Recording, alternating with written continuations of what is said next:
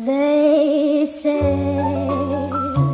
into your early life romance came and it came and it Vítam vás opäť v Bucatovs podcaste, teším sa, že ste si ma naladili a opäť ste si ma vložili do uší a dnes nielen mňa, ale aj môjho špeciálneho hostia, ktorým bol Erik Šimšík, spolumajiteľ zakladateľ známej pražiarne, kaviarne na Slovensku Gorify. Takže budeme sa baviť dnes o káve, budeme sa baviť o vôňach, o, o tom takom čarovnom, ktoré ja ľúbim.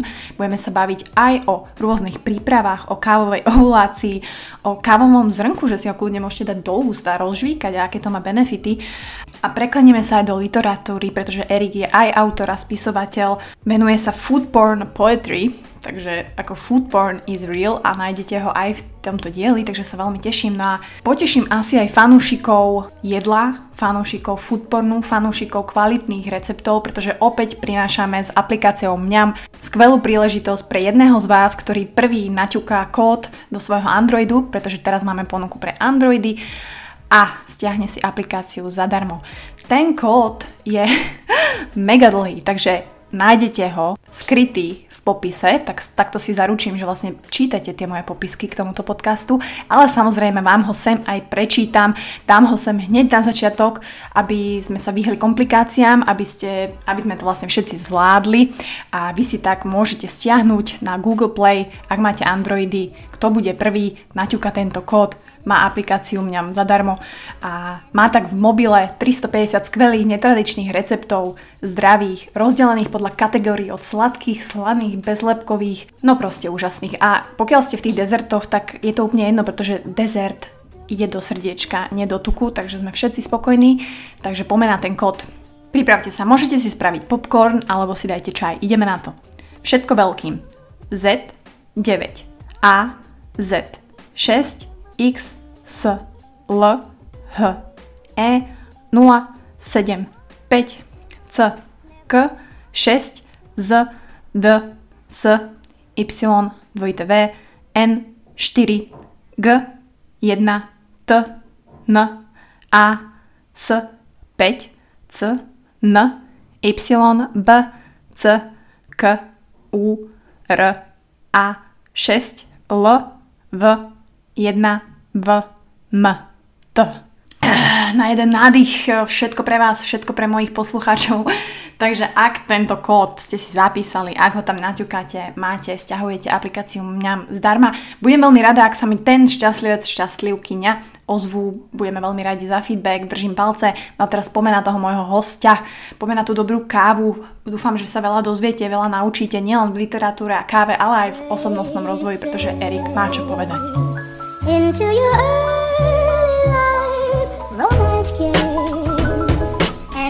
vítam vás opäť v Bucatalk, som veľmi rada, že ste sa opäť naladili na túto vlnu, verím, že edukácie, takého príjemného strávenia času a mojich zaujímavých hostí, ktorých si sem volám a som veľmi rada, že si nájdu čas a prídu, aj keď ja to dvakrát preložím, čo by som nemala, aby som mala byť ten styčný bod uh, zodpovedný.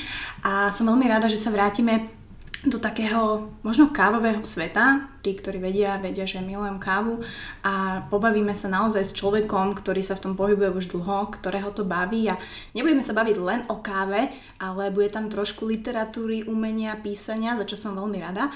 A môjim dnešným hostom je teda Erik Šimšík, zakladateľ, spoluzakladateľ a spolumajiteľ Gorify, pražiarne, kaviarne a celého Gorify Perču. Vítaj u mňa. Dobrý deň, ďakujem za pozvanie. No, jaký má krásny hlas, to som hovorila už na začiatku, že si asi tretí host teraz u mňa, ktorý má takýto taký dunivý, taký príjemný, taký, ne, nepoviem, že erotický hlas, ale veľmi pekný, takže, takže veľmi dobre. Podsedíme taký postón a verím, že si naši posluchači užijú tento rozhovor úplne, že, že fajn. A ja som rozmýšľala, že ako Erika predstavím a, a čo som si o tebe pozerala a tak ďalej, ale ja mám s tebou spomienky úplne iné z mojich vysokoškolských čas, kedy som ešte teda bola mladá, krásna, hej, e, snažila som sa pohybovať v kreatívnom prostredí a chodila som na Creative Mornings, kreatívne rána, ktoré si vlastne ty moderoval, dramaturgoval, organizoval, tak to je? Presne tak. O, Vlastne kreatívne ráno sa začali v roku 2011. Už je to dá, presne tak dávno. Boli to tiež moje vysokoškolské časy ešte a vlastne bolo to každý druhý útorok. Bola to prednáška spojená s raňajkami. A áno, robil som tam vlastne dramaturgiu a, a moderoval. Jak, dobrá, jak si sa k tomu, lebo my sa dostaneme, že čo všetko robíš, že píšeš, káva, všetko, ale jak si sa dostal k tomu, že si si povedal, že tak poďme robiť kreatívne rána pre ľudí, také to tu není, že čo ťa k tomu, jak si sa, proste si sa zobudil, že ideš robiť kreatívne ráno? V tom čase ma oslovili uh, Miro Král a Vlasta Kubušová, ktorí majú teraz uh, veľmi známe dizajnové štúdio uh, Crafting Plastics a oni vlastne prišli s týmto nápadom a ďal, ešte s ďalšími kamošmi a vlastne chceli odo mňa, aby som robil dramaturgiu literárnych dielov a nakoniec to vlastne vypalilo tak, že som robil celú dramaturgiu a, robil všetko. a moderátora. Mm, vlastne aj všetko, no. A mne sa to veľmi páčilo, lebo to bol možno, nehovorím, že prvý taký koncept eh, tuto v Bratislave na Slovensku, že vtedy sa to tak rozbiehalo a tá startup komunita, každý chcel niečo tvoriť a, a to bolo na tomto pekné, že vtedy mi to prišlo, že ľudia tak viacej chceli, že aj zdieľať, aj, aj proste tvoriť, ako teraz, že každý sa tak uh, utiahne do seba, možno to je iba môj subjektívny názor a vidí za tým nejakú, ja neviem, biznis a už musíš napísať hneď ona si uh, štruktúru a stratégiu a vtedy to bolo také také prírodzené, také pekné, že naozaj som to vnímala a učila som sa a tešila som sa na to. Takže ty ako spomínaš na toto obdobie, že vtedy vlastne začali tieto, tieto kreatíva? Ja si myslím, že to bolo také prirodzenejšie, ale to vychádzalo aj z toho, že v Bratislave nič pred desiatimi rokmi nebolo. Proste, že to bola to bola veď čierna diera Európy a nedá sa po, podľa mňa porovnať eh, kultúrna scéna uh, bratislavská súčasná a pred desiatimi rokmi jednoducho sa nedialo prakticky nič, veď my sme boli prvá, prvý event, ktorý robil vôbec niečo ráno. vlastne, Čiže to, to sú a, a, a teraz nie je podľa mňa vôbec problém nájsť niečo ráno, cez deň, večer. Každý deň sa deje toľko toho, že, že je veľmi veľký problém si vôbec vybrať a my sme vlastne prichádzali do istého váku a samozrejme nechcem akože hovoriť, že tu nebolo nič, ale bolo to, tu toho mm. veľmi málo. Málo. Málo. No ja to tiež tak vnímam, počkaj, no, lebo mi tu... Urobila som inak Erikovi kávu, ale je ticho, takže mm, verím, že to prežije s ňou. Ale teda táto tvoja kreatíva, alebo tento tvoj taký smer, nevyplývala si z tvojej výšky, ty si študoval sociológiu. Tak. A to, že si spoluzakladateľ firmy Gorify, teda pražiarne, kaviarne, Uh, má nejaký príbeh predtým a dokonca som dala otázky na Instagram, že čo sa ťa opýtať, tak hneď pýta, písali, že chcú zážitky z Afriky a tieto stories, ja viem, že je toho asi strašne veľa, ale ty si vycestoval do Afriky uh, za, počas svojho vysokoškolského štúdia a vlastne tam si sa prvýkrát možno tak dostal do kontaktu s tou kávou, kde vlastne skrsol ten nápad, že by si ju mohol priniesť sem, pretože tá káva je dobrá a môže byť dobrá, môže byť vynikajúca a taká tu nebola. Takže aká táto časť tvojho života, ako na ňu spomína, že čo bolo to, že si sa rozhodol, že ideš do Afriky? No, ja som vlastne doštudoval školu, čiže bolo to tesne po doštudovaní vysokej školy a, a doslova som nevedel, že čo so svojím kariérnym životom. Rozišiel som sa so súčasnou priateľkou, čiže som bol Čiže, vlastne... Rozišiel si sa so súčasnou? Uh, čiže je to, teraz späť? S tou súčasnou. je, tak vtedajšou. Vtedajšou. Okay, okay, okay. Vtedajšou priateľkou a, a jednoducho ma tu nič nedržalo, tak som si povedal, že chcem ísť uh, niekam a vlastne sa tak nejako ponúklo priamo zo školy vlastne dobrovoľníctvo v Rwande, mm-hmm. kde som vlastne odišiel uh, s tým, že, že tých zážitkov je skutočne veľmi veľa. Ja som tam vlastne prišiel a ubytovali ma na 4 mesiace v ženskom kláštore. Okay. uprost, uprostred hôr. Um, kde vlastne uh, som ja vlastne pracoval v takom ako keby nutričnom centre, čo bola čo bola súčasť e, lokálnej nemocnice a mali sme tam taký projekt, e, ktorý sa volal Social Workplace, čiže vlastne bolo to zamerané vlastne na ženy v strednom veku, al- ale s malými deťmi. A vlastne mm, na ich reedukáciu, tý, tým pádom vlastne sa tam učili napríklad štrikovať, piec kolačiky, pestovať mrkvu, kapustu.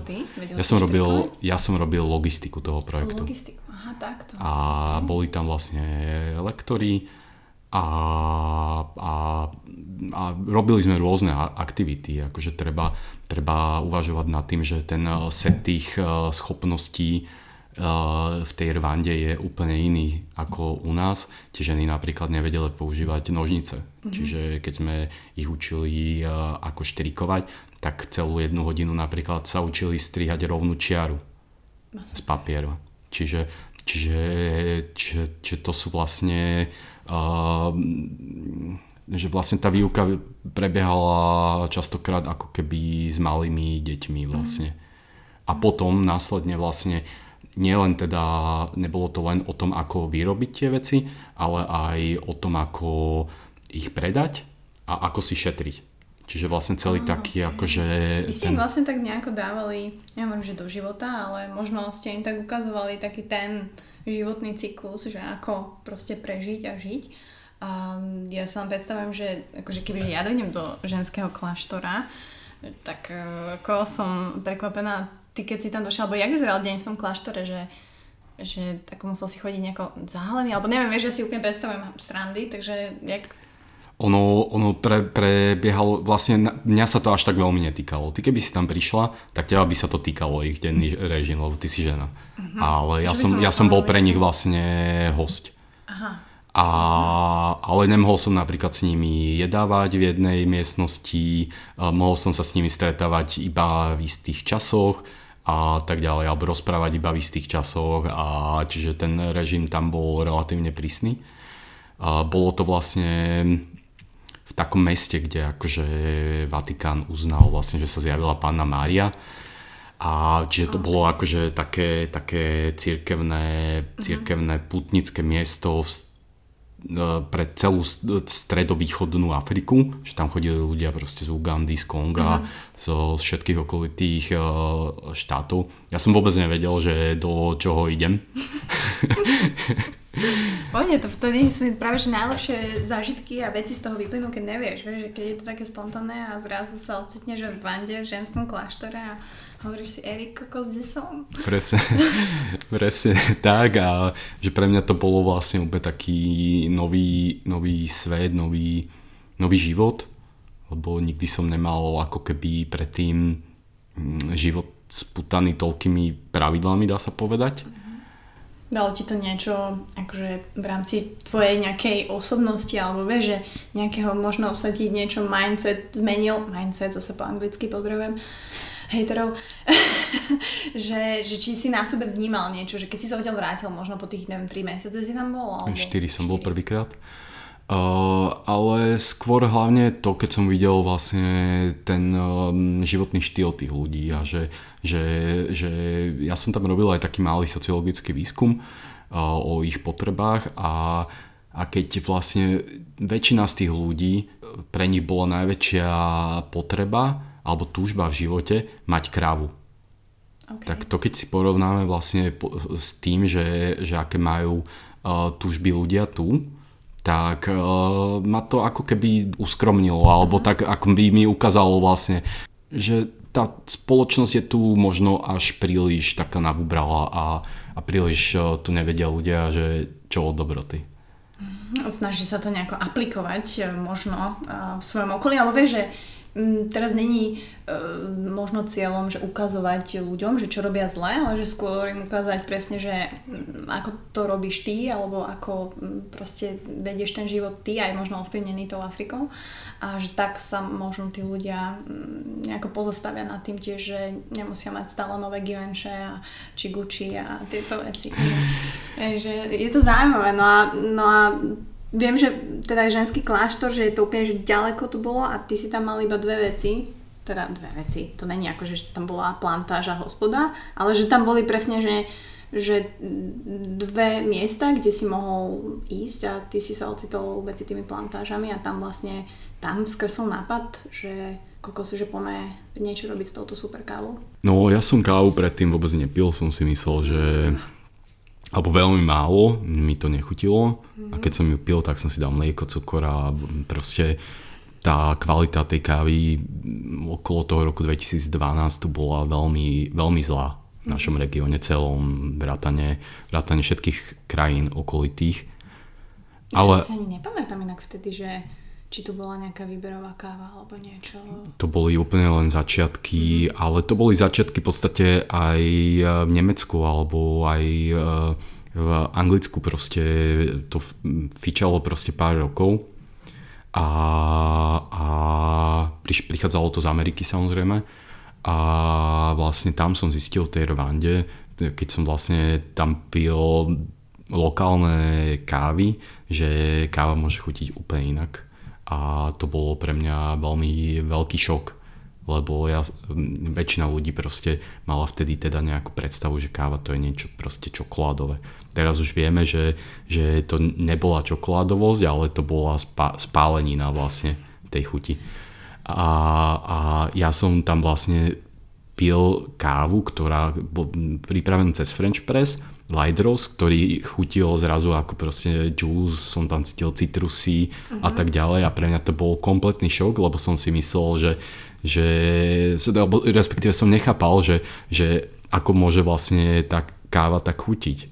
A čiže, čiže od toho prvotného šoku to vo mne začalo prerastať, že vlastne tie, tie tóny a, a ten chuťový potenciál je fantastický. Hmm, čiže ty si prvé cítil ovocné veci v tej káve. Zaujímavé, ja som myslela práve, že si mal konečne, že, že dobré mm, espresso asi Európande v kláštore nemáš, ale že si práve okúsal, že tá káva nemusí byť presne spálená horka, ale tak zaujímavé, lebo, lebo podľa mňa ani teraz veľa ľudí netuší, že v tie kávy sú ovocné a môžu byť ovocné, že tá, mne to príde, že tá odnož týchto filtrov a tohto celého je ešte stále taká nová neprebádaná. Napríklad moja mama, keď jej poviem, že chcem filter a chcem v ňom hľadať ja neviem, kardamón a pomaranč, tak nechápe čo. Pre ňu je tiež stále, vie, že kupuje dobré zrnka v nejakej mm, lokálnej kaviarni, ale to je pre ňu všetko, že táto to ovocno a ten ovocný svet je ešte taký neprebádaný a som prekvapená, že vlastne v tej Rwande, tiež som si to predstavovala, takže tam sú skôr také zemité a také čokoládové a také do toho, do toho takého sladka, že nie práve tie ovocné. No to, čo si, keby si tam išla do nejakého obchodu alebo supermarketu, tak uh, kúpiš samozrejme kávu, ktorá je napražená na dark spálená. Oni prakticky tá akože lokálna pražerská scéna tú kávu spaluje na štýl talianských káv. Ale vlastne tým, že ja som tam chodil po tých eh, farmách alebo, alebo proste kooperáciách, tak oni vlastne mali tú kávu napraženú na cupping, čiže na light a vlastne aj v tej kvalite alebo v tom pražení mi ju vlastne aj pripravovali a a tým pádom vlastne ona chutila, mala tú celú tú paletu tých ovocných chutí. Rvanské kávy sú veľmi, veľmi um, ovocné, ale zároveň veľmi vybalansované. A je to arabika? Je to arabika. Mm, tam sa persistuje na 99,9% arabika. Ja len sa akože pre, uh, prenášam do, do mysle mojej mamy, ktorá kebyže to, ona mi povie, mam, mám skvelú zmiešaninu arabiky, rovosti, hovorím mami, a vieš, ako je to pražené? Nie. Takže to si vysvetlíme potom neskôr, že možno naozaj ľudí, ktorí si to zapnú prvýkrát a neorientujú sa v tom a chcú sa v tom orientovať, alebo možno, že ako lepšie si vybrať kávu a, ako vedieť, že ktorú kávu dobrú si vybrať. Ale teda, ty si, teda dobre, a čo si si zobral? Akože mňa toto zaujíma tak logisticky, že si zobral akože 50 vriec kil, že do, vykúpil si si nejaký transport a že pome to robiť a donesol si si to sem, nakúpil si si e, pražičky a išiel si na to? Nie. Uh... to si tak predstavujem. Či, čiže Čiže uh, na začiatku vlastne uh, s chalmi, ktorými som zakladal Gorify, Maťom a Amirom, tak vlastne im som poslal, ja som to ochutnal už na meste, im som poslal vzorky. Uh, vybrali sme jednu kávu, ktorá nám najviac chutila A my v tej dobe, tým, že ja som napríklad vôbec nepil kávu a proste sme o tom nevedeli, dá sa povedať nič, tak my sme si mysleli, že keď to pestujú, takže aj to budú najlepšie pražiť tým pádom oni. Mm-hmm. Takže my sme sa rozhodli teda, že budeme kupovať praženú. To bolo len prvého pol roka. Lebo sme zistili, že, že nevieme udržať čerstvosť napríklad. Mm-hmm a, a tak ďalej. Čiže, čiže potom uh, sme začali kupovať zelenú a pražiť ju uh, v kostolnej pri Dunaji, v takej pražiarni. Uh, čo je, sa volá ten koncept vlastne, že Flying Roastery, teda, mm-hmm. že máš svoje receptúry, svoju kávu, ale pražíš, prenajmaš si uh, pra, pražičku. A či ty si to tam prídeš napražiť, alebo ti to mm-hmm. napražia pre teba? Mm-hmm. Hej, ty. presne tak. Aha, okay. Čiže to je vlastne ten koncept Flying Roastery. A potom sme sa vlastne osamostatnili úplne, kúpili sme si e, pražičku a odtedy pražíme. To bolo, že začiatkom roku 2016. 2016, čiže teoreticky 4 roky? No, už to budú 4 roky pomaličky. Tak. Masaker, dobre, dobre, lebo ja um, tieto know-how, vieš, zbieram, aby som ja mohla, ne, ty si sem pozývam ľudí a uh, zistujem, že tieto logistické veci, že ako uh, to je, ale pre, väčšinou si človek myslí, že ako to bude, ako to spravia, je to úplne inak. Takže ja tomu rozumiem, hlavne akože v rámci biznisu alebo nejakých vecí. Koľko kil kávy ste pokazili alebo prepražili, vieš to nejako tak zhodnotiť za tie roky, že...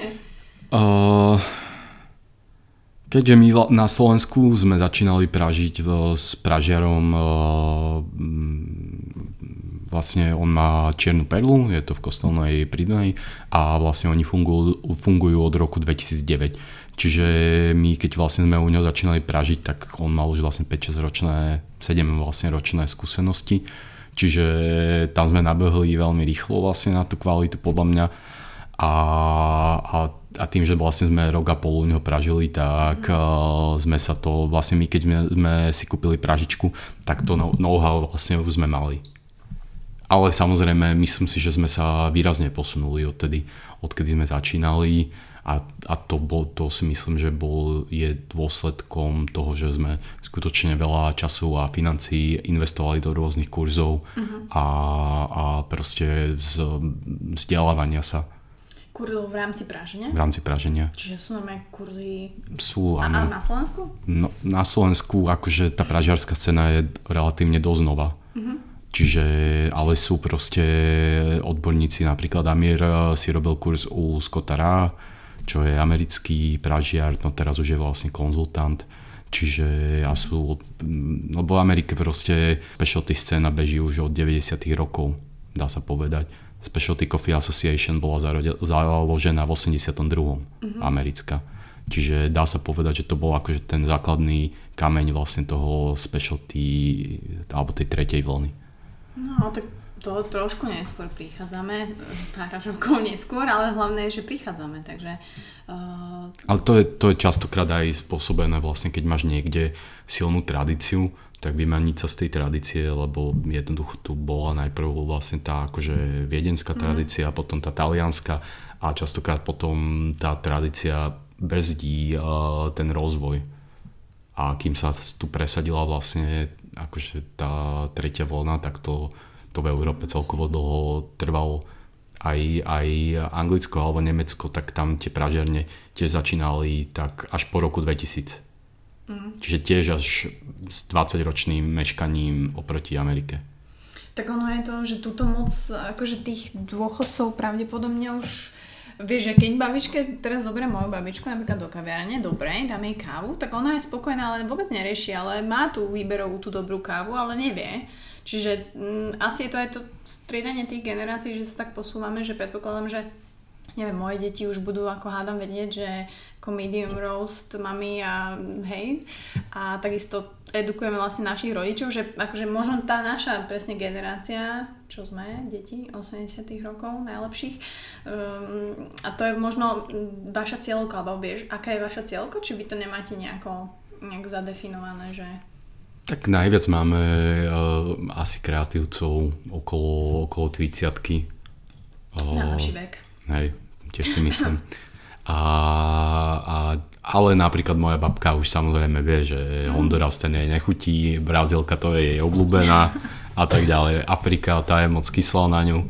Čiže, čiže ja, ja si myslím, že keď je to tu 10 rokov, tak tá edukácia, od, od 10 rokov už bude tá, tá spoločnosť alebo ten trh e, zase úplne niekde inde. Podľa mňa už bude, bude výberová káva úplne bežná. Tak ako v Amerike napríklad sa predáva viac ako 50% zena je vo výberovej kvalite. Uh-huh. Tuto to Pod... vieme nejako kvantifikovať? Tie výskumy sú veľmi slabé.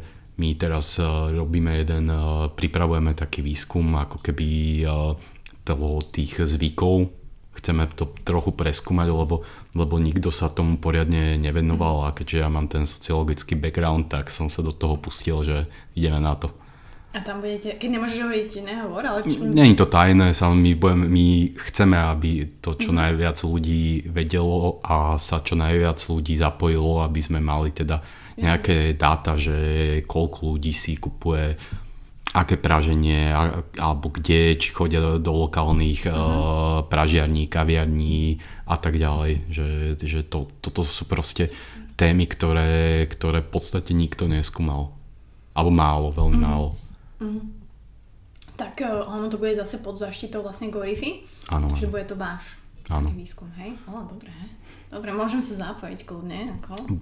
A môžeš vyhrať aj balíčky kávy. Samozrejme, budeme motivovať ľudí. Môže byť, super, dobre, dobre. Lebo, lebo uh, potrebujeme skutočne nejak, nejakú masu ľudí, na, um, ak sa bavíme o nejakom zákone uh, veľkých čísel, tak uh, potrebujeme no, 150 je tá hranica, uh-huh. ale samozrejme my chceme, aby to malo nejakú vypovednú hodnotu aspoň tých 500 ľudí uh-huh. mať zapojených do toho.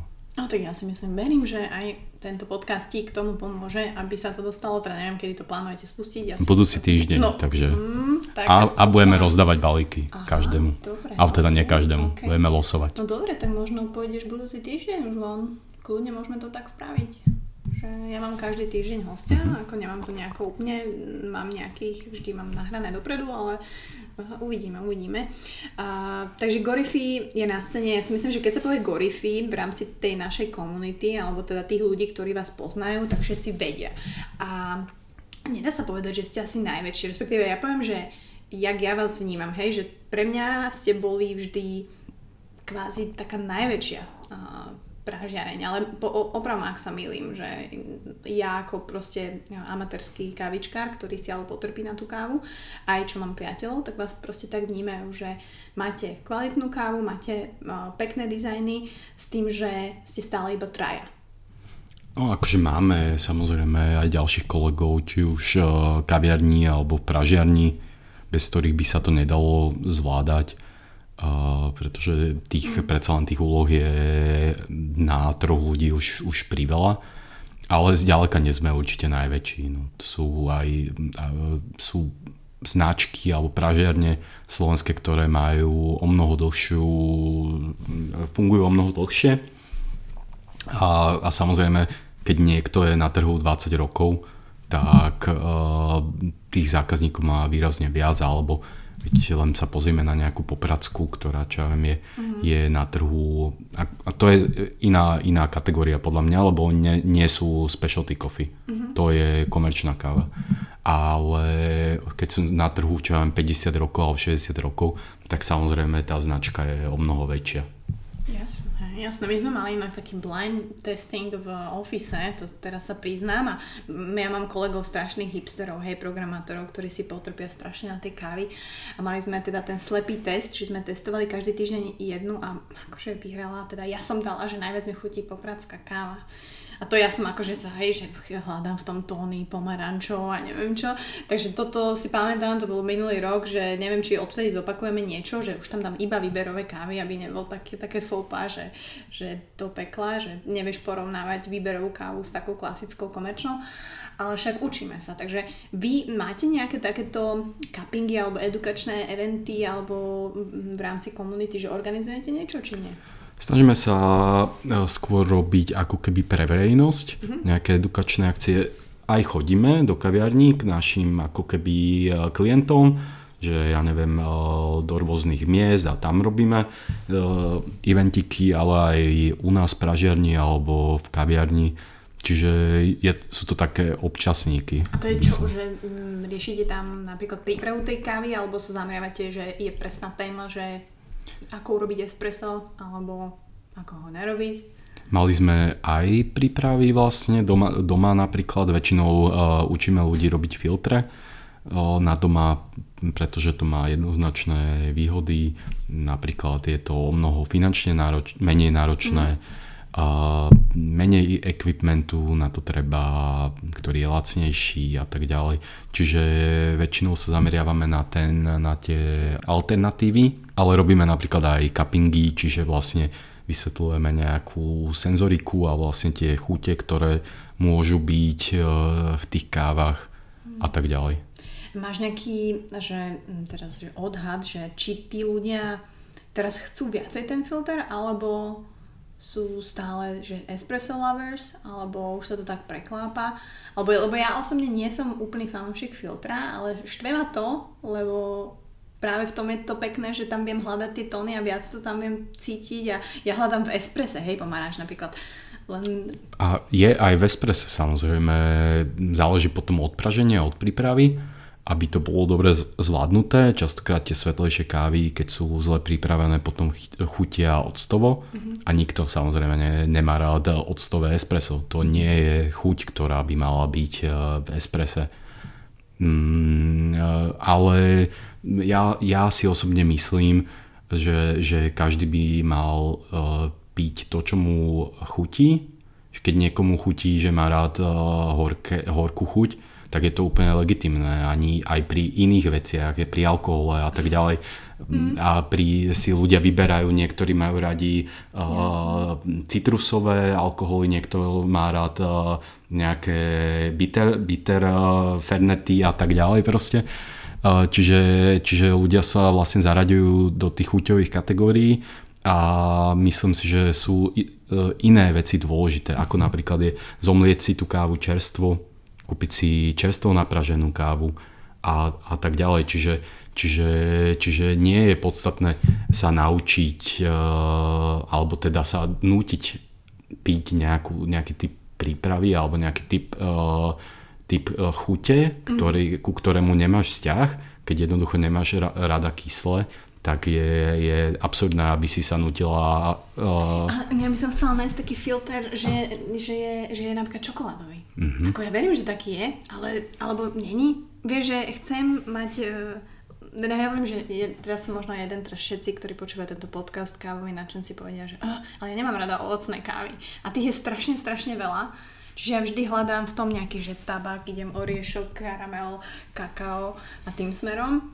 Ale všade sú tie ovocné, čiže ja sa prebijam týmto svetom kávovým a hľadám tieto. Ako neviem, možno ja to vnímam, že je menej takých tých mm, dajme tomu sladko-horkých ako tých ovocných, ale neviem, to je iba taký môj nejaký observing point. My napríklad robíme selekciu vlastne, že samostatne na espresso a samostatne na, na filter. Čiže napríklad eh, na, na tmavšie praženie vyberáme aj kávy, ktoré majú taký profil. Mm. Čiže ja viem, že ideme po perniku. alebo, no, alebo čokoláda, alebo nejaké orechy a, a tak ďalej. Alebo nejaké korenia, škorica. Bože, áno. A, a že vlastne toto hľadáme v tých uh, kávach pre, pre espresso, ale aby boli aj že svetlo pražené a aby tam tá chuť bola. Mm-hmm. To neznamená, že vlastne my hľadáme kávy, ktoré netreba uh, prepražovať, aby mali vlastne taký ten uh, espresso mm-hmm. profil. A tak to isté vlastne robíme aj pre filtre, lebo, lebo ten filter podľa mňa je lepší, ak, ak, ak sú tam také akože uh, výraznejšie, zaujímavejšie tóny, lebo je jemnejší jednak, chutí, keď je pripravený oproti espresu. Samozrejme, keď máš niečo veľmi uh, silné, malom objeme, ako je espresso, tak nechceš to až také extravagantné, lebo proste si to dáš asi z toho, že, uh, že to bola sila. Ale pri filtri, ktorý je proste o mnoho slabší oproti espresu, tak ako keby viacej je tam tá extravagantnosť rozriedená. Mm, to si pekne povedal, ok. Čiže keď to chápem dobre ako like, napríklad dám príklad, že zrnka brazilky a teraz ty ich vieš použiť aj na espresso, aj na filter?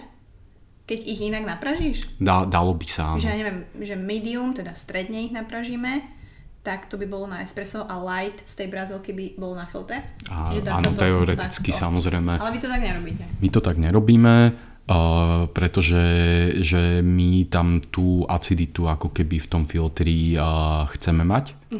Že to je ako keby pre nás dôležité, aby tie, tie, fil, tie kávy na filter mali aj...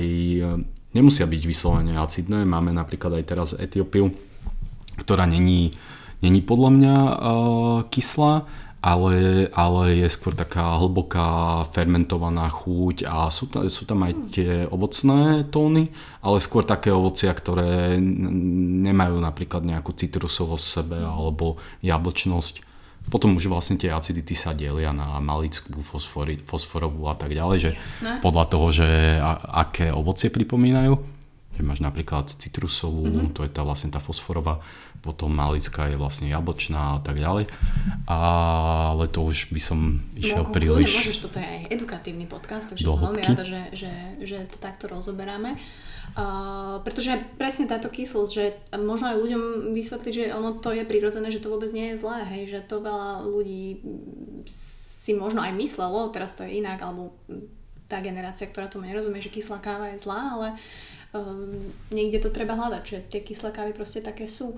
A presne, že nie, nie je káva len horká, nie je káva len zalievaný turek, nie je káva len uh, tento náš old school uh, strednej Európy. Takže som rada, že to vlastne takto prezentujete a musím sa priznať, že ani ja moc, teda chápem tomu praženiu, chápem, že sa práži teda na svetlo, na stredne, na tmavo, ale presne tá zaujímavosť tých, fil- tých filtrov, tých filtrovaných káv, alternatíva toho espressa, že vy si keď si to napražíte, tak vy to potom asi testujete a, a srkáte, hej, alebo... Že my máme vlastne, nazvem to labák v pražiarni, kde, kde vlastne každý týždeň e, máme produkčné cuppingy, čiže testuje sa každý na týždennej báze, vlastne čo sa napražilo, či to chutí tak, ako to má, či to chutilo tak, ako to chutilo minulý týždeň. To si pamätáš?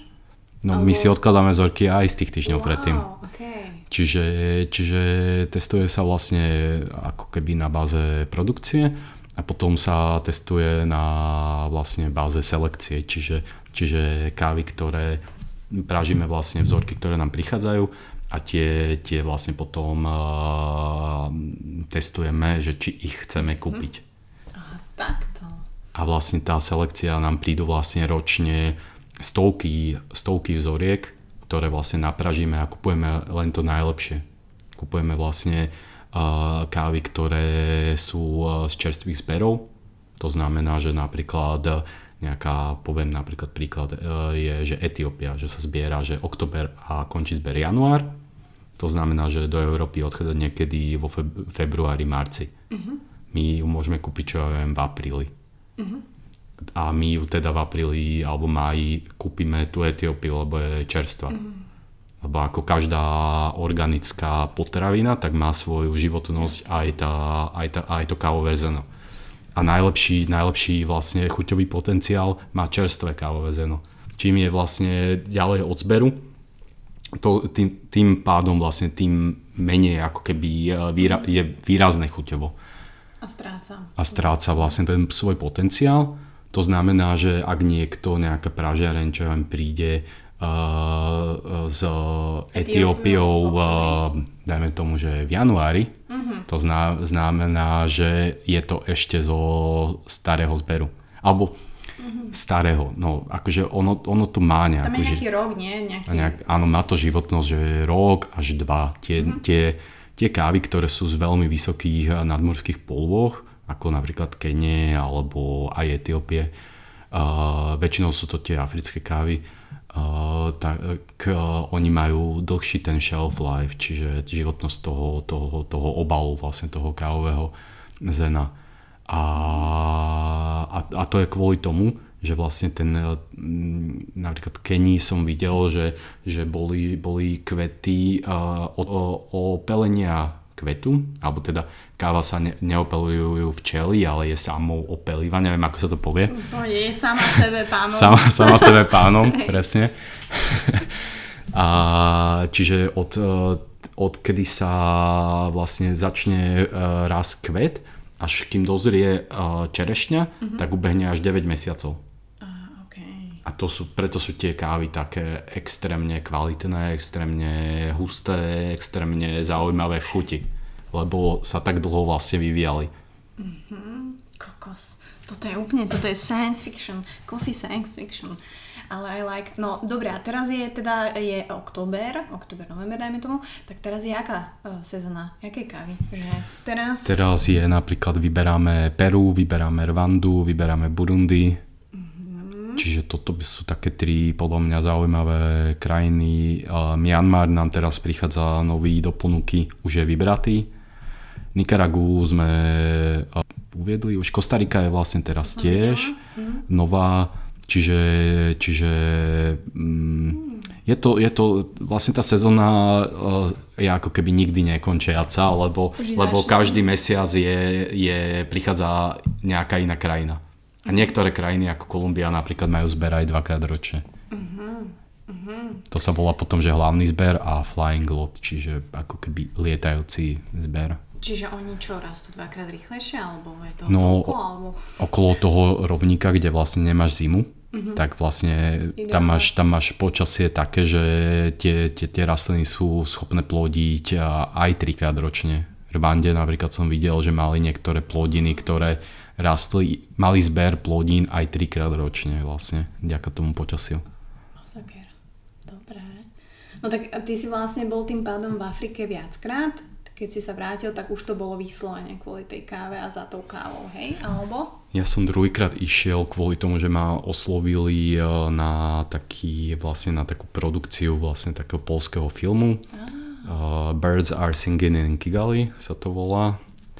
A a vlastne získala aj hlavná herečka hlavnú cenu v, v Karlových Varoch okay. za, za vlastne hlavnú ženskú úlohu. A ja som im vlastne zháňal domy, auta, povolenia, takéto srandy. Čiže si bol operations manažer. No, taká okay. logistika zase. No, čiže to bol vlastne film a vtedy už som aj zháňal nejaké, nejaké vzorky a, a tak ďalej. Ja už Pot- som vedel, že už ide biznis. Hej, už som, vedel, okay. už som z toho prvého razu vedel, že tam tá káva je. Dobre, dobre, dobre, ale zase tiež sa bavíme, že o niekoľkých rokoch tohto procesu, čiže mm, ktorá je možno pre teba teraz taká najobľúbenejšia káva po tých všetkých rokoch, alebo ktoré obdobie možno máš rád, lebo vieš, že prídu tie kávy a vieš si ich tak užiť a pracovať s nimi. Ja som si mimoriadne obľúbil Guatemalu, to sú také kávy, ktoré sú veľmi vybalancované a veľmi také, že dá sa tam hľadať veľa... A ty si ten ovocničkový filter? Ty? Ja som, ja som. ale, ale, ale mám rád aj espresso a v espresse zase nemám rád o, až tak ovocie. Mm. Že skôr tam mám rád uh, také akože, mm, ani nepoviem, že horké chute, ale skôr také akože...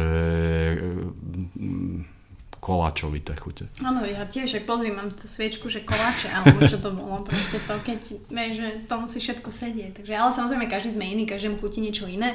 A možno tie zásady toho kávičkovania, ktoré platia ale pre všetkých, ty si niekde hovoril, že, že keď si namaleš kávu, tak do 15 minút by si ju mal vypiť, pretože potom už sa tam začnú diať alebo odchádzať alebo diať nejaké veci. Vlastne tie antioxidanty, ktoré v káve sú, ktoré z kávy robia superpotravinu, tak oni začnú oxidovať. Uh-huh. Už po 15 minútach od zomletia. Keď to pomelieme. Keď to pomelieme. Je jedno, či ručný alebo Hej, je to jedno. Je to jedno. To isté sa deje s nepomletou kávou po... Začína to od nejakého mesiaca ale tak akože výrazne rýchlo, dajme tomu, že od pol roka, mm-hmm. od, od, eh, od praženia, čiže má, má mm, upražená káva celá má nejakú životnosť. ale už keď sa zomelie, tak tým pádom je vlastne životnosť už nie je takmer žiadna. Čiže keď si niekto namelie jeden celý pytliček 250 gramový, tak by ho mal akože čím skôr vypiť. Hej? Presne, ideál, dá- ideálne i hneď. I, i hneď, takže a to je možno taká rada pre vás, že že pomelte si možno len časť, dobre uschovajte tie zrnka, ktoré máte napražené a čo ja viem, tak dajme, že 250 gramové pytlíček, tak máš ho napražený a aký je najlepší ten, bože zase mám, že usage, využitie toho balíčka, že ak by som ho správne mal vypiť aj z časového hľadiska, aj z takého, aby som z toho mal benefit. Čiže akože ten 100% toho potenciálu je zhruba ten mesiac, ale neplatí, že čím je čerstvejšia, tým je lepšia. Lebo vlastne je tam aj nejaký ten eh, taste point, čiže nejaký ten vrchol tej chute je okolo, možno okolo, je pre mňa okolo až 9 až eh, 12 dní Od od praženia. Čiže Sorry, mi to pripomenulo, jak ženská ovulácia vlastne, vieš, že ten peak point. Presne tak. tiež tak nejako, že ok, zaujímavé, dobre, to je len môj poznatok, ženský pohľad, čiže aha, čiže aj v káve máme takúto kávu ovuláciu, ktorá prichádza 9 až 12 dní od to praženia a je to naozaj že citeľné, že, že vieš to asi porovnať, že Je to, je to podľa mňa citeľné, lebo napríklad um, tam sa vlastne vytvára CO2 pri pražení a, a ona vlastne by mala um, odísť ako keby z toho balíka, z tej kávy, preto sú aj tie filtre vlastne na Jasne. tých specialty coffee balíkoch. To sú vlastne že jednosmerné filtre, že aby CO2 vlastne odišla a dovnútra nešiel kyslík. A, a čiže vlastne sa dostaneme k tomu taste pointu a, a potom od taste pointu to ide veľmi pomaly uh, už smerom dolu. Ale mm, samozrejme dá sa pracovať potom s balením, keď je to vákuovo zabalené, už je to proste, to má dlhšiu životnosť. Ale zároveň, keď uh, sa bavíme o zomletej káve, tak uh, keď sa bavíme o CO2, tak vlastne keby si zatvor- to zomlela a zatvorila vakuovo, ako vlastne tie retailové značky komerčné to balia, tak by to ten balíček roztrhal vlastne za CO2. Čiže oni to zomelú, nechajú to zvetrať a potom to zabalia. Už zoxidované. OK, zaujímavé.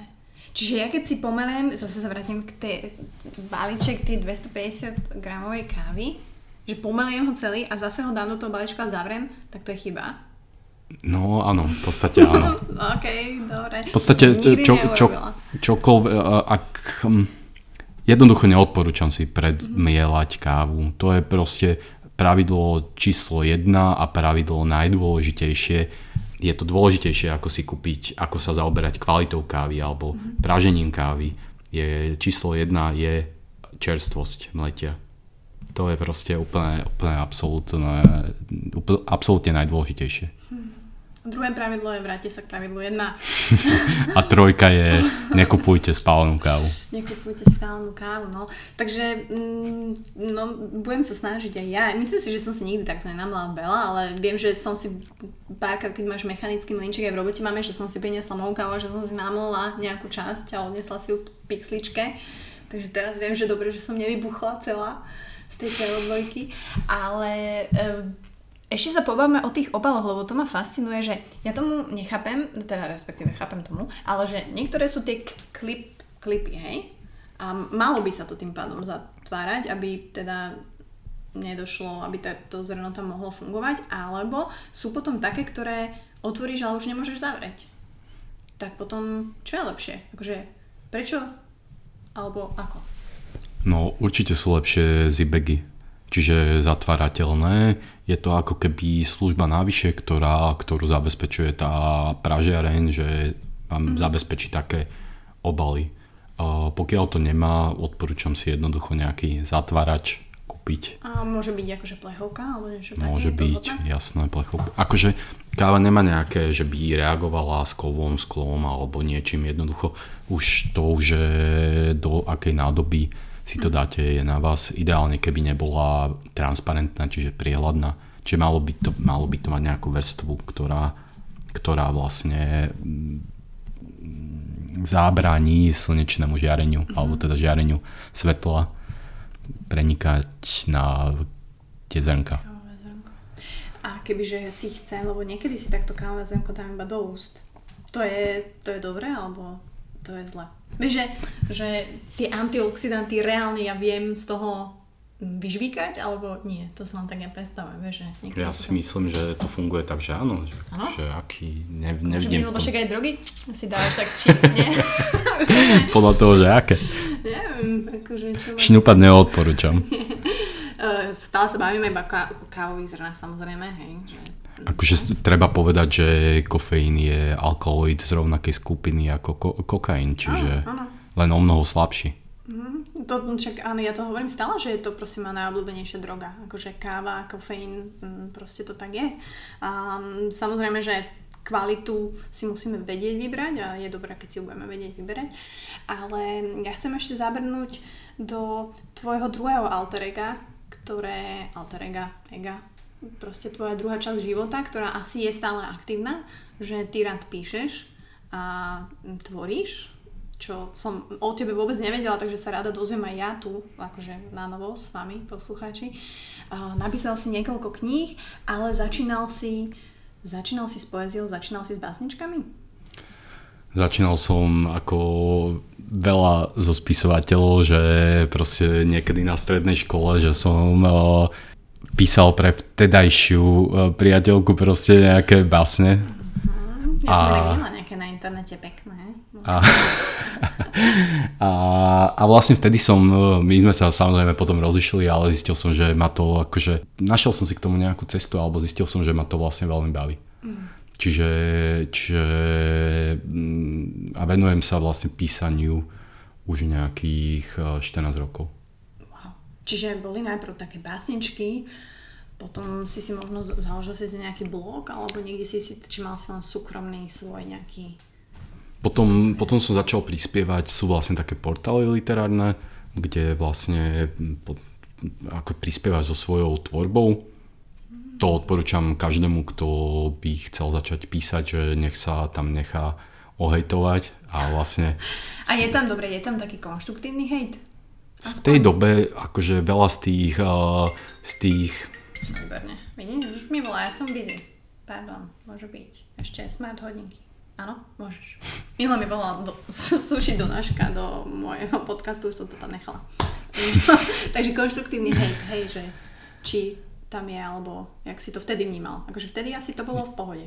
je veľa z tých uh, autorov sú, sú teraz ako keby uh, normálni, etablovaní autori. Tí, čo so mnou ako vtedy začínali a aj ma komentovali, že podľa mňa je to úplne vlastne teraz bežný spôsob, uh, ako začínajú autory písať, uh, že vlastne začínajú na tom nete a pod nejakými akože pseudonymami a, a potom postupne vlastne idú do nejakých možno časopisov, knižiek a tak ďalej. A tvoja cesta bola teda aká? Potom si si povedala, že tak idem to, idem napísať niečo dlhšie ako básničku. A potom uh, som vlastne získal druhé miesto v poviedke 2010. Čiže to, to bolo ako keby, tá súťaž sa aj teraz stále je, aj vtedy bola proste ako keby taký štartovací bod, ktorý ťa ako keby mm, dostane na najnižšie levely mm-hmm. literárneho establishmentu. No čo, ale si tam, že? Ale som tam, hej. Si tam. No a potom vlastne som vydal prvú zbierku poézií, ktorá sa volá Monorezenia To je stereozemiaky. super. To hodím hneď linky. Potom, potom som uh, vydal uh, prvú knižku Pros, za ktorú ma vlastne aj nominovali na Anna Soft Literu, čiže bola vlastne medzi najlepšími desiatimi knižkami uh, roka 2015. A to je o čom? Je to taká existenciálna próza, také tri novely vlastne, zaoberá sa to ako keby hľadaním um, identity, dalo by sa povedať. Alebo hľadaním ako takého. Tri novely, hej. ktoré si ale písal zároveň. že? Ktoré som písal zároveň a na preskačku a, a, a vlastne ich spája tá téma toho hľadania. Čiže preto vlastne sú v jednej knižke. Potom v 2017 som uh, vlastne vydal uh, ďalšiu zbierku poezie, tá sa volá Čabajka a iné údeniny. A to je ako keby aj vlastne dané tým uh, žánrom, lebo ja sa do veľkej miery, alebo v tej dobe som sa venoval tzv. food poetry, alebo food porn poetry. čo, Food sú, porn? čo sú vlastne ako také su- subžánre, nejaké akože poetické subžánre a dokonca aj ma aj, aj ma pozvali uh, na v Budapešti bol taký uh, literárny festival, ktorý má každý, každý rok má iné, té, iné témy a vlastne v 2014 bola o jedle a mňa tam vlastne ako reprezentanta Slovenska pozvali. Aj si bol? Aj som bol, jasné. OK. A, a vlastne pretože akože ja sa vlastne tomu jedlu ako tematicky vlastne venujem v tej tvorbe. A odjak živa si to tak mal, že to jedlo tam bolo? alebo- Prepracoval som sa k tomu, samozrejme. Keď som Mhm. začal písať na strednej z lásky, tak to boli také akože romantické cajdáky. Mhm. A nakoniec som skončil pri jedle. Pri klobáske, môže byť ako. A, rezeň, to je proste zaručený úspech, takže rozumiem aj tomu názvu. Ale mňa to fascinuje, že nikdy som sa takto nerozprávala hlavne s mužom, ktorý vlastne tvorí a ktorý možno tvorí tak inak ako ostatní. Novela o existencii, to je tiež akože, koľko ti to trvalo napísať, alebo máš nejaký, nejaký svoj rituál, alebo nejaký taký svoj, že sa dostaneš do tej svojej zóny písacej, že vieš už, že, to, že teraz je dobrý čas písať, alebo nemáš to takto? Napríklad toto konkrétne, túto, tieto novely, tak um, alebo jednu z tých akože troch, tak uh, som napísal práve v tej Afrike, že som mal tam veľa času a som proste sa mi tak dobre na to sústredil tam. A teraz napríklad budem vydávať román v... Kon, hej, alebo tak slovenskí kritici to volajú, že novelka. No, to Pokiaľ to nemá feedback? 500 strán, tak je Je to stále novelka. Aha.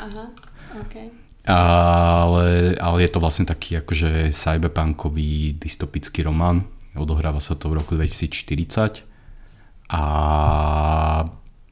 malo by to výjsť teraz v mm, novembri, začiatkom decembra. Wow, okay. Kalkulujeme s Vianočným trhom. Okay.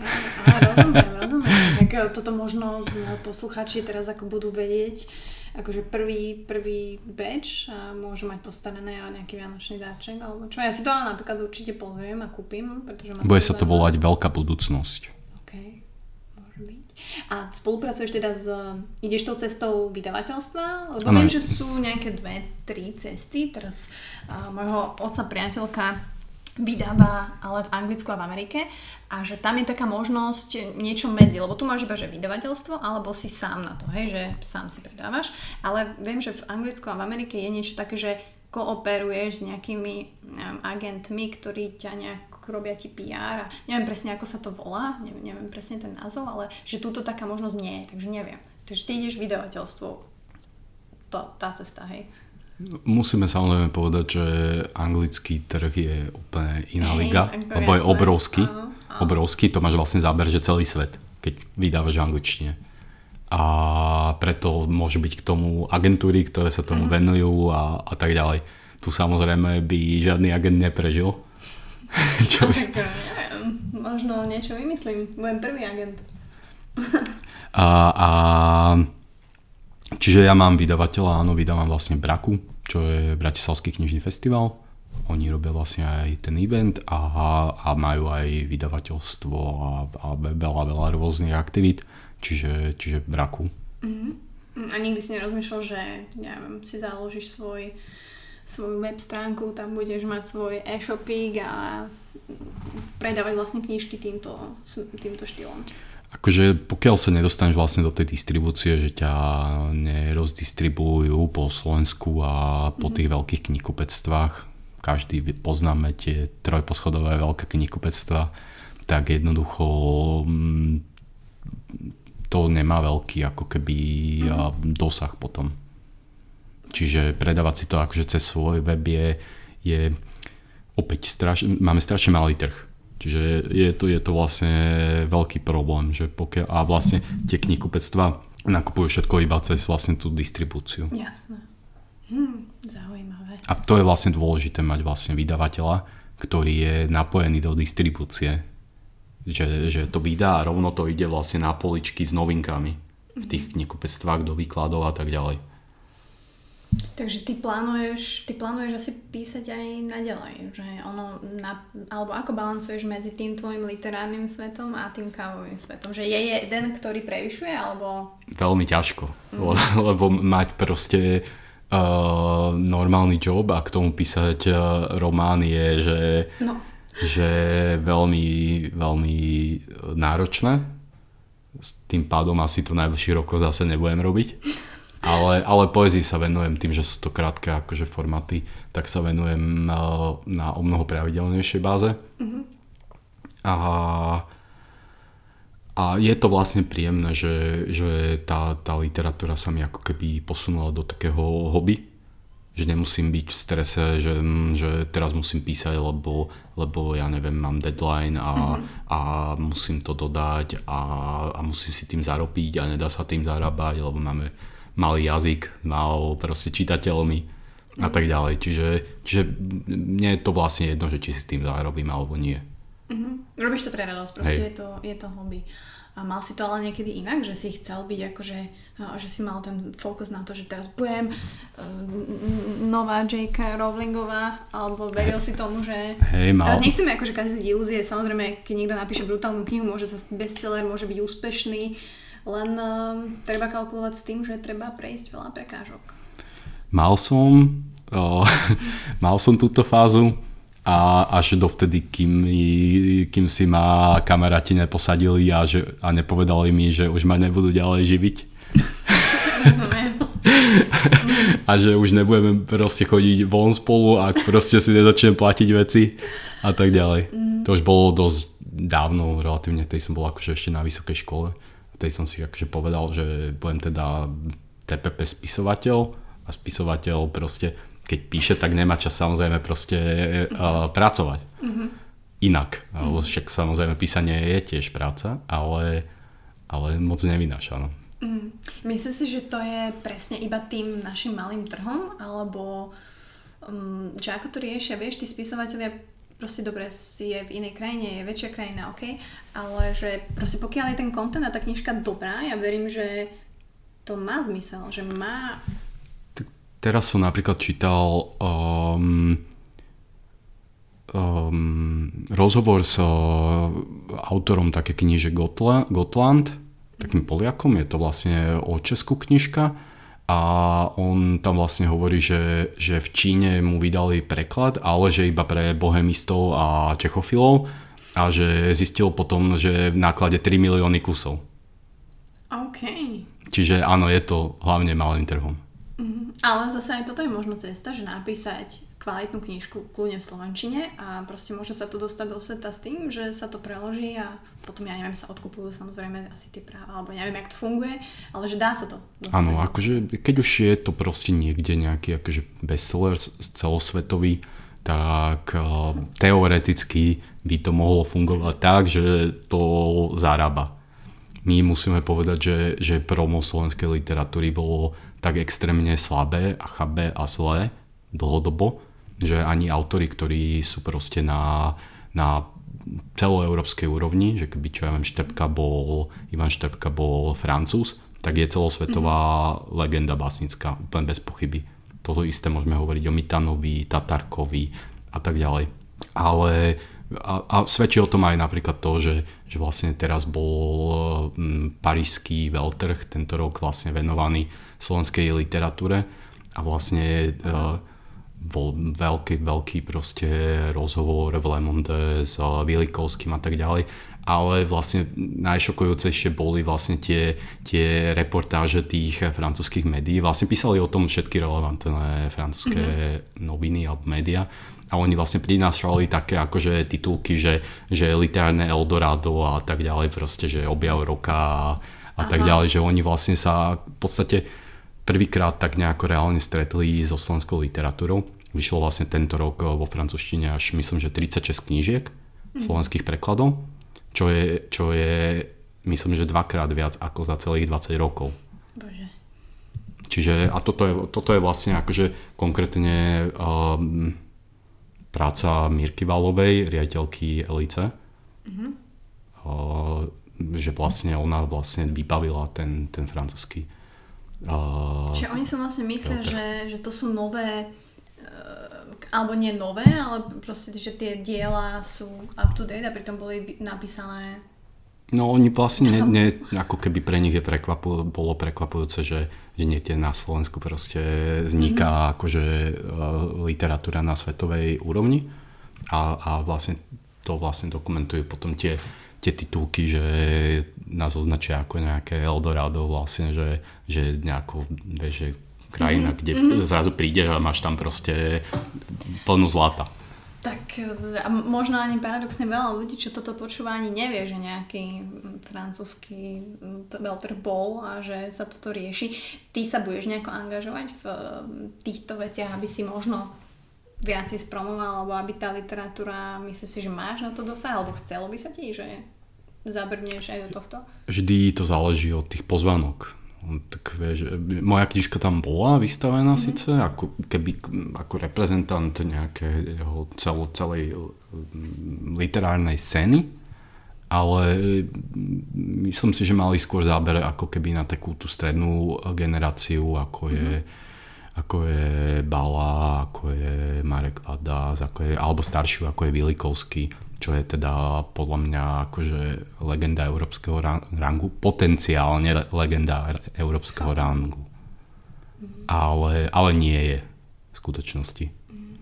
Čo je veľká škoda. Um, akože ja si myslím, že presne ak si spomínal kolegyňu, takže keď sa to chytia ľudia, ktorí že chcú a že sa to spromuje a proste bude sa tomu robiť uh, kvázi tá distribúcia, lebo to je to, čo podľa mňa chýba tuto na Slovensku, že taká kvalitná distribúcia nech je tu v čomkoľvek. No to možno. promo, ako To- keby, že my nemáme ten, ten trademark, vieš, že, že Česi majú kavku, hrabala a jednoducho, keď sa povie česká literatúra, tak je to, alebo kunderu, je to, je to proste, každý vie, čo je česká literatúra, lebo proste mali tých autorov. A, a možno, že my sme možno nemali až takých eh, dobrých autorov, ako bol napríklad Kafka, ale minimálne eh, hneď tú druhú ligu určite sú tam reprezentanti. Tvoj najobľúbenejší, alebo taký, ktorý možno teba inšpiroval, alebo mm, sa ti proste páči, že máš rád tú tvorbu. Slovenský? Mm-hmm. Ja mám rád určite Pišťanka, Mhm. ktorý napísal napríklad Rivers of Babylon a iné výborné knižky, alebo, alebo Petra Mačovského. To Pišanka, to, to, to som čítala jednu knižku, ale, ale nie som ja taký uh, akože knihomol, respektíve ty čítaš knižky úplne v pohode, že vieš sa sústrediť na ten obsah a si proste do toho zahlbený, alebo to len ja mám problém, alebo dnešná generácia má problém, že nevieme sa... Takto, no knižka je vlastne nejaké médium. Čiže a teraz, ako vlastne prišiel internet, podcasty, ako prišli streamy a všeličo Instagram, tak tých, t- tá konkurencia v oblasti médií je, je ste- obrovská jednoducho.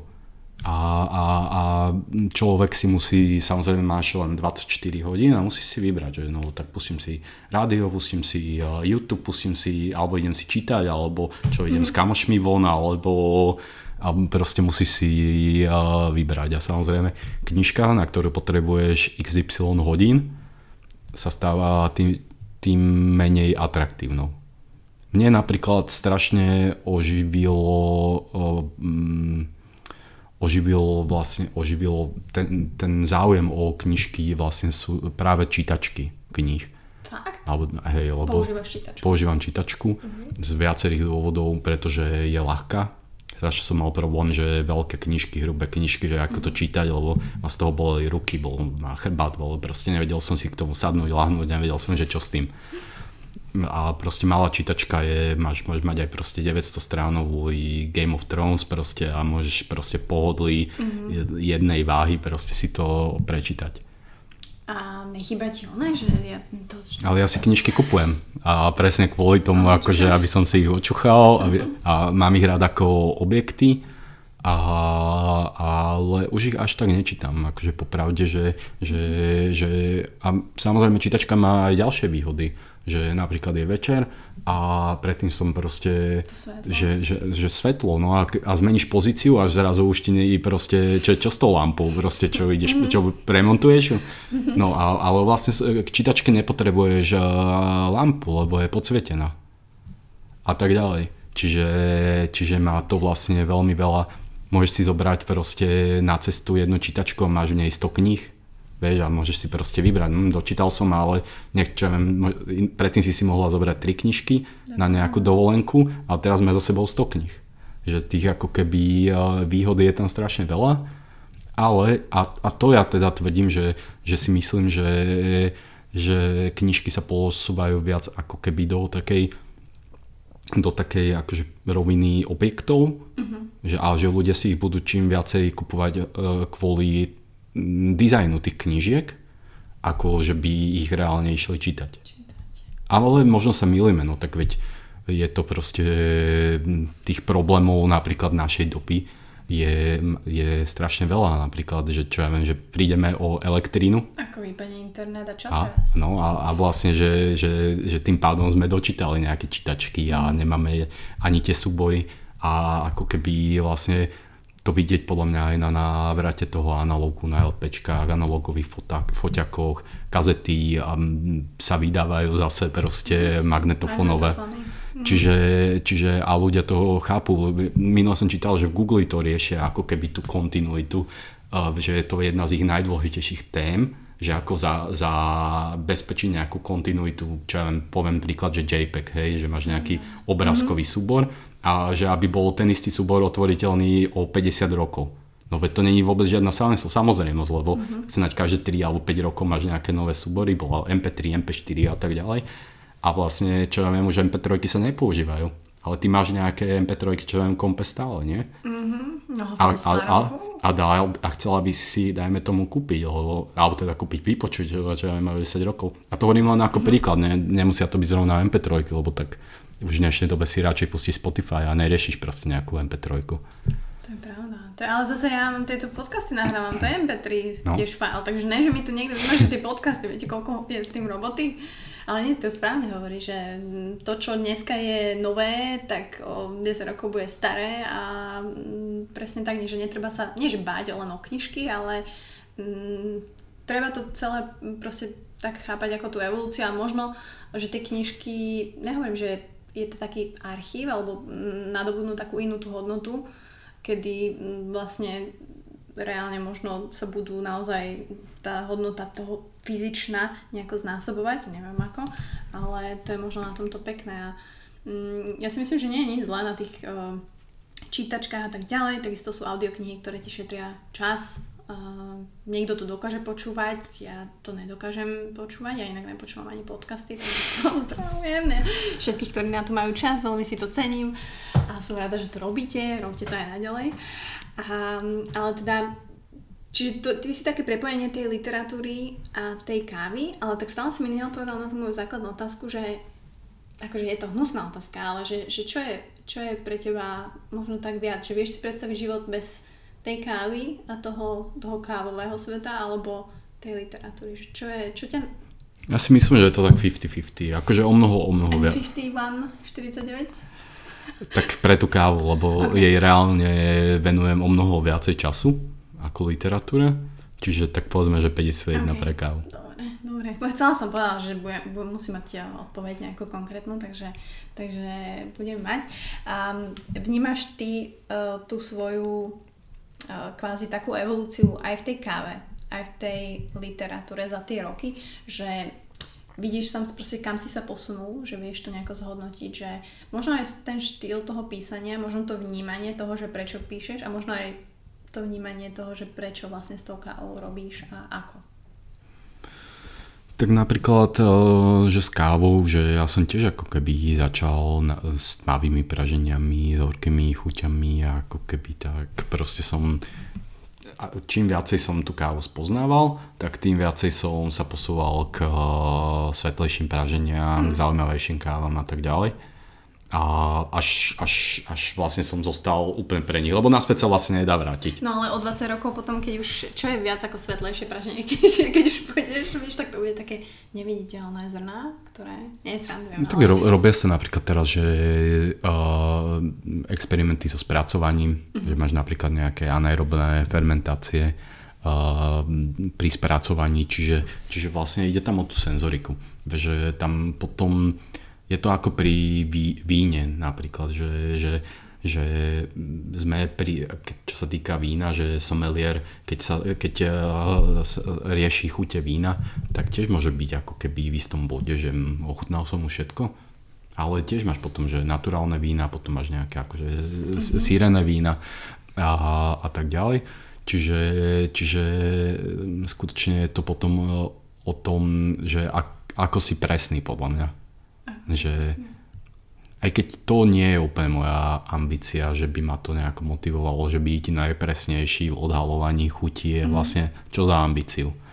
A čo je tvoja ambícia? Možno zlepšovať sa v rámci celkovo tej kávovej kultúry alebo toho, čo tvoríte v rámci Gorify a možno takej tej osvety, ktorú robíte? No myslím si, že aj tá edukácia a, a, a že mať ako keby byť schopný uh, prinášať vlastne konštantnú kvalitu na nejakej úrovni.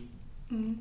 Aj napríklad, že, že aj napriek tomu, že rastieme, tak jednoducho, aby to nebolo na úkor kvality a prinášať uh, že je taká veľmi dôležitá otázka, ktorú aj riešime, že koľko je nevyhnutných pre nás prinášať trendov, že noviniek a nových produktov a tak mm. A my sme si povedali, že nie je pre nás vlastne nevyhnutné, aby sme prinašali nové produkty, lebo káva je pres, na, ten náš akože, tým nehovorím, že nové kávy alebo nové, nové krajiny počas roka alebo tak, ale že ja neviem, iných produktov ako je káva. Ale sme si povedali, že, že my nejdeme touto cestou, že stále proste vymýšľať niečo nové, nové, nové, na čo motávať ľudí, ľudí proste, aby si to kupovali, ale aby sme, ale proste zacieli ten svoj fokus na to, aby sme proste robili tú kávu čo najlepšie v tej, čo najlepšej podobe každý deň, každý týždeň, každý mesiac a aby sa proste na nás ľudia mohli mm. na našu značku spolahnúť, že, že títo proste sa venujú tomu, aby to robili najlepšie a nie tomu, aby proste mali čo najviac produktov, ktoré, na ktoré nalákajú čo najviac ľudí. Nových a nových. Nových a nových. Mm-hmm. To je ako keby taký... Taká vaša filozofia, ak sa to dá tak nazvať. Aj, aj filozofia, to... ale tak podľa mňa... Mm, pre nás to je ako keby aj v niečom... Uh, že my musíme sa ako keby zamýšľať hlbšie nad tými vecami, nielen nie len, uh, si urobiť nejakú SWOT analýzu proste značky vo firme, ale, ale aj jednoducho proste skutočne sa zamyslieť, že, že, že ako môžeme my vlastne reagovať na ten nejaký ekonomický systém, či ten ekonomický systém nás vôbec ako celok, ako proste ľudia, ako spoločnosť neohrozuje a že či je možné proste, aby sme do nekonečná rastli. Nie? No asi nie je nie je. Tým pádom my musíme pr- pracovať trochu inak, ako proste keby sme s tým počítali, že budeme do nekonečna rásť. Ale to je možno to, čo je správne, to je možno to, kde veľa firiem robí chybu, že možno na to sa nepozerajú z tohto pohľadu, takže to akože kvitujem. A čiže tento kávový svet v prelinaní s tým tvojim literárnym, tam sa hodláš posúvať, že napíšeš možno aj viac ako tých 500 strán. Veľký román myslíš? Uh-huh. Uh, neviem si to predstaviť popri tom, ako, ako na dennej báze riadím firmu, tak písať veľký román, ja neviem proste, že či to zvládnem. Toto bude taká akože bežná knižka do 200 stran. Ešte presne mhm. neviem, ale, ale ako to bude akože zalomené grafičkami. Ja mám akože celo ženský tím na to aj editorka a dve baby grafičky a tak ďalej. Je to akože nejak cieľenie, či proste to tak vystalo, že... Mm, tak to proste ženy? vyšlo, proste, že sú ženy šikovné. Áno, no, tak uh, verím, že, verím, že sa ti bude dariť v tom aj naďalej, že či už to bude teda ten literárny svet alebo ten kávový svet. Ja som veľmi rada, že že si si takto našiel čas, aby sme mohli nač- načrieť vlastne do obidvoch. Um, veľa ľudí mi písalo, že sa na to tešia, takže verím, že že to vydám čo najskôr a že teda značka Gorify bude presne to, čo si povedal, že budete prinášať tú kvalitu, ale aj radosť, pretože to s tým súvisí, hneď za tou kvalitou ide tá radosť a myslím si, že tak vás vaši zákazníci a fanúšikovia vnímajú, takže som veľmi rada. A som veľmi rada, že som ťa mohla spoznať z takého toho iného pohľadu, že nie si len proste Erik, majiteľ firmy, ktorý za tým stojí, ale že proste píšeš si kreatívec a že dokážeš vlastne takto spájať e, celé toto a figurovať aj v literatúre, aj v kreatíve, aj v tej káve. Takže ďakujem ti ešte raz za to, že si prišiel a tak verím, že na budúce ti spravím už lepšiu kávu. Ďakujem, káva bola v pohode. pohode. Ďakujem. Into your Takže to je koniec priatelia, ďakujem, že ste sa dopočúvali až sem. Nakoniec te, tento priestor a tento shoutout je venované všetkým tým, ktorí ma počúvajú, ktorí ma zdieľajú na Instagrame, na Instastories. Ďakujem veľmi pekne za každý jeden share. Dajte vedieť o tom svojim priateľom, dajte vedieť, ak sa vám nejaká časť páčila, ak vám to niečo dalo a viete, že by to niekomu mohlo pomôcť, či sú to ženy, či sú to muži, či je to nejaká konkrétna téma, kto by sa mohol zasmiať, niečo naučiť, alebo by mu to vyčarilo úsmev na tvári, tak budem veľmi, veľmi rada. Takisto, ak máte iPhony, tak ma viete počúvať na iTunes, kde ma nájdete ako The Buca Talks, takisto na Spotify, Stitchery, Soundcloude a takisto aj na YouTube, takže všetky tieto platformy obsahujú podcasty od Buci. Som veľmi rada a ďakujem za priazeň. Ďakujem za každú jednu recenziu, ktorú mi dáte. Každý týždeň sa tam objaví nová. Úprimne si ich čítam, úprimne ďakujem, veľmi ma to nabíja energiou. Verím, že aj tieto podcasty vás a že že sa budeme počuť ďalší týždeň. Ja cestujem do Jordánska, pravdepodobne dnes, pretože to vychádza v stredu, takže držte palce, budem mať informovať. Nedelná omša je nahrata dopredu, ďalší host je pripravený na ďalšiu stredu, takže počujeme sa čoskoro. Čaute. Into your early life, romance came, and it